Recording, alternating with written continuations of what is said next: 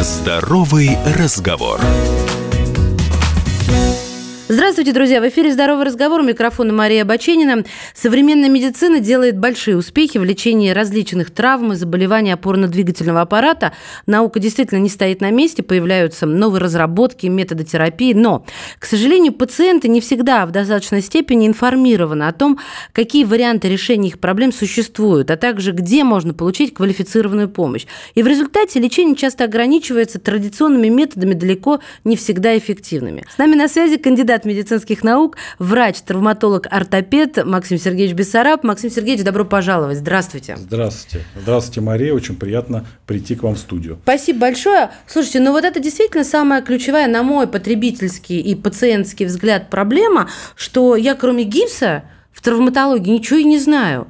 А, и ну, слава богу, что не знаете, скажу я вам. Нет, нет, нет, я, конечно, спорить не буду, а, вот, но я, когда готовилась к нашей встрече, узнала о таком, а, о чем даже и представления не имела. Видимо, надо почаще все-таки да, говорить с людьми, да. которые не только мягкими тканями занимаются, но и твердыми, да. так сказать. Давайте, чтобы было понятно нашим слушателям, приведем примеры и объясним, что подразумевается под современным методом. Ну вот, допустим, какой способ можно так назвать при сращивании, наверное, это элементарное, да, вот номер один, при сращивании костей, чем он отличается от традиционного? Давайте так. Э, вообще наука медицины э, в травматологии ортопедии очень сильно изменилась за последний год. Даже вот на моей можно так сказать, жизни профессиональной. Когда я пришел в больницу где-то примерно 13 лет назад, многие люди лечились в гипсе, таким скелетное вытяжение, вот вытяжки, помните, с фильма да, итальянцы, знаем. итальянцы в России. Так у меня да. муж на такой просуществовал. Да, можно так два месяца время. было висеть да. на этой вытяжке. И все. Сейчас, конечно, все поменялось. То есть идея в чем? Сейчас суть медицины в том, чтобы мы взяли человека с травмой да, или с каким-то заболеванием опорно-двигательного аппарата, как можно быстрее его прооперировали, реабилитировали и поставили на ноги. В этом суть. Большинство переломов, они все-таки со смещением. Да? И угу. если перелом со смещением, или он находится в зоне сустава, например, какого-нибудь крупного, он практически всегда оперируется. Появились современные металлофиксаторы, мы, э, грубо говоря, эти кусочки все так скрутили, да, ну как вот разбитую чашку склеили. Ну да, ну да, я так и да? представляю.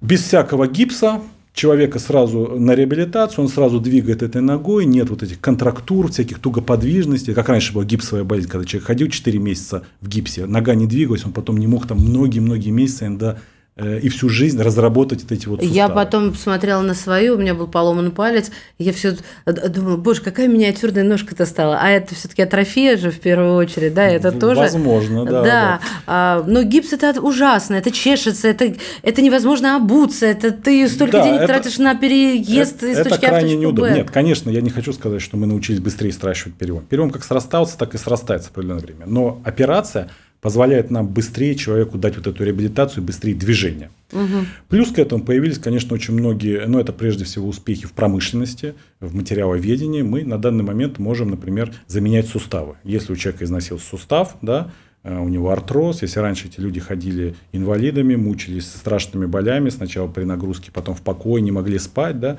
сейчас все очень просто. Мы берем сустав, удаляем поврежденные суставные поверхности, внедряем, имплантируем туда протез искусственный из различных материалов, титановых, из разных сплавов, керамические даже. И человек... Они не бьются? Керамические, ну, говорят, если прыгнуть откуда-то с парашюта, наверное, он может треснуть. Но с точки зрения износа, керамика, она очень прочная, она может, если это тазобедренный сустав, 30 лет фактически. В отличие там, от 20-летнего, если, если это, это железо, металл, да? например, ага. или полиэтиленовые вот эти соединения, то есть оно может очень долго работать. То есть ага. вот сейчас, грубо говоря, мы можем поставить э, тазобедренный сустав, который больше всего успешно применяется, и 20-30 лет человек может, это называется выживаемость сустава. Плюс тому, что очень интересно, появились вообще вся медицина стремится к малой инвазивности. Ну, грубо говоря, хороший пример, может, не на суставах, на животе, да. Если я еще помню, когда человек приходил в больницу, ему делали, в том числе и мне, делали открытый аппендицит. Делали разрез, удаляли открытый аппендицит. Если какие-то проблемы в животе были, делали вот разрез через весь живот. Да. да. Например, в нашей больнице, э, в которой я работаю, по-моему, год назад, вообще сказали, если вы делаете открытую операцию, вы должны это обосновать. Золотой стандарт – это малоинвазивная операция, там, лапароскопия, например. Также и в суставах. Считается сейчас, что если мы оперируем сустав – любые разрезы и вмешательства большие в области сустава, они тоже приводят к подвижности. Поэтому, например, вот той, э, той темой, которой я занимаюсь, профессионально ну, специализируюсь, потому что это очень обширная наука, э, это малоинвазивное лечение суставов. То есть есть специальные видеокамеры, примерно она диаметром как карандаш или ручка, там 4-5 миллиметров, мы можем через прокол ввести его в плечевой или в коленный или в тазобедренный сустав. И если там есть какие-то повреждения внутренней ткани, через маленькие проколы их сшить закрыто. Есть мы видим сустав изнутри на видео. э, А как там, вот я всегда поражалась, а как если я чисто физически проколю карандашом, допустим, лист бумаги, как я этим карандашом или чем-то другим, который Через погружу в- карандаш мы смотрим. Да, это я понимаю. Но как там шить? Ведь рука должна двигаться как-то так, чтобы размаха э, нет. Есть специальные маленькие инструментики, которые тоже очень тоненькие. Мы их вводим внутрь и с помощью них сшиваем. Есть всякие специальные э, сшиватели специальные. То есть там различные операции, и все это можно сделать. Это специальный инструмент. Они очень дорогие, но сейчас, например, в московской медицине они вполне доступны, и многие операции делаются таким способом, даже не по квотам, а на регулярной основе в больницах. То есть, если вам предложили а, замену сустава и говорят, вот это надо разрезать здесь. Нет, замена сустава – это разрез. Понятно, что Так. нельзя через прокол а, заменить да, сустав, он большой. Шить, да, шить, Шить, правильно. да. Спасибо, что поправили. Да, конечно. сшить или убрать какие-то повреждения. Например, Ага. в колене, вот, ну, все знают миниски, крестообразные связки, вот то, что рвут футболисты. Часто там вот, смотришь чемпионат мира, там за время чемпионата мира несколько человек рвут крестообразные связки. Прямо вот на поле в момент трансляции. Да? Да. Например, вот сейчас зима, это горные лыжи. Очень часто разрыв крестовой связки. А Если где она раньше- находится, крестообразная связка? Крестообразная связка – это связка, которая находится внутри коленного сустава. А. Смысл этой связки, что она как бы его стабилизирует. То есть, если ее нет, человек идет, у него нога как будто бы подламывается. То есть, он ее неустойчиво чувствует. Соответственно, он не может хорошо ходить, хорошо заниматься спортом, и качество жизни его страдает. Ну да. Раньше делали разрез, мы эту связку там внедряли, а сейчас мы можем это сделать через прокол кожи. Конечно, это ну, для пациентов вообще это удивительно, хотя, в принципе, это рутина, э, даже для нас сейчас в России. Ну, раз я сказала про протезирование сустава, давайте про них тоже Да, успеем конечно. поговорить. Когда люди сталкиваются с этим, перед ними встает проблема, как протезировать, какой выбрать про- протез. И вообще, вот мой опыт жизни подсказывает, что эта проблема выбора вообще убивает все с самого начала, и все впадают в панику, и в итоге черти что из боку банчик получается. Я бы вам так сказал, что э, тут, наверное, все-таки пациент не очень сильно выбирает. Есть определенные опции этой операции. Например, замена. Ну, давайте так. Значит, существует э, на такой вот регулярной основе э, не все суставы можно заменить. Да? Мгм. Хорошо э, протезируется тазобедренный сустав. Очень большой опыт мировой, российский. Эти суставы очень долго выживают. Э, Чуть-чуть хуже коленные суставы. А ты заберен это шейка бедра или это Шейка что? бедра, ага, да, это так, да. Или переломы, или артрозы в Да. области э, тазобедренного сустава, шейки бедра. да Так. если так образно сказать. Коленный сустав неплохо протезируется, но там есть по, чуть побольше проблем.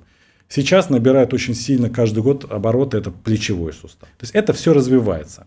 И, конечно, выбор он всегда, конечно, больше остается за хирургами, потому что в зависимости от различных заболеваний, различного вида артроза, мы можем э, понять, какой сустав человеку будет. Зависит даже от возраста. Например, грубо говоря, если человек молодой, мы ему ставим, например, такой сустав, который наиболее износостойкий. Киборг такой, можно все Да, там из керамики, например. Да. Да. То есть человек с этим керамическим протезом может чуть ли не 30 лет ходить, и он не сотрется.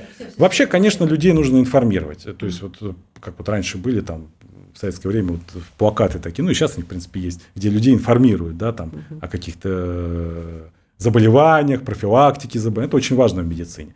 Конечно, у нас мы немножко этим, может быть, даже страдаем, потому что, вот, например, если в Германии взять или в зарубежных странах, э, вот я общаюсь с пациентом, например, в Германии, я не могу говорить латинский, вот как у нас говорят этот вот э, такой вот сложный язык. У них как бы есть два вида медицины. То есть одно, то, что врачи друг с другом общаются, это один язык. Он профессиональный и вот такой. А пациенту ты не имеешь права говорить эти латинские термины, вот эти сложности. Ты, думаю, должен объяснять простым языком.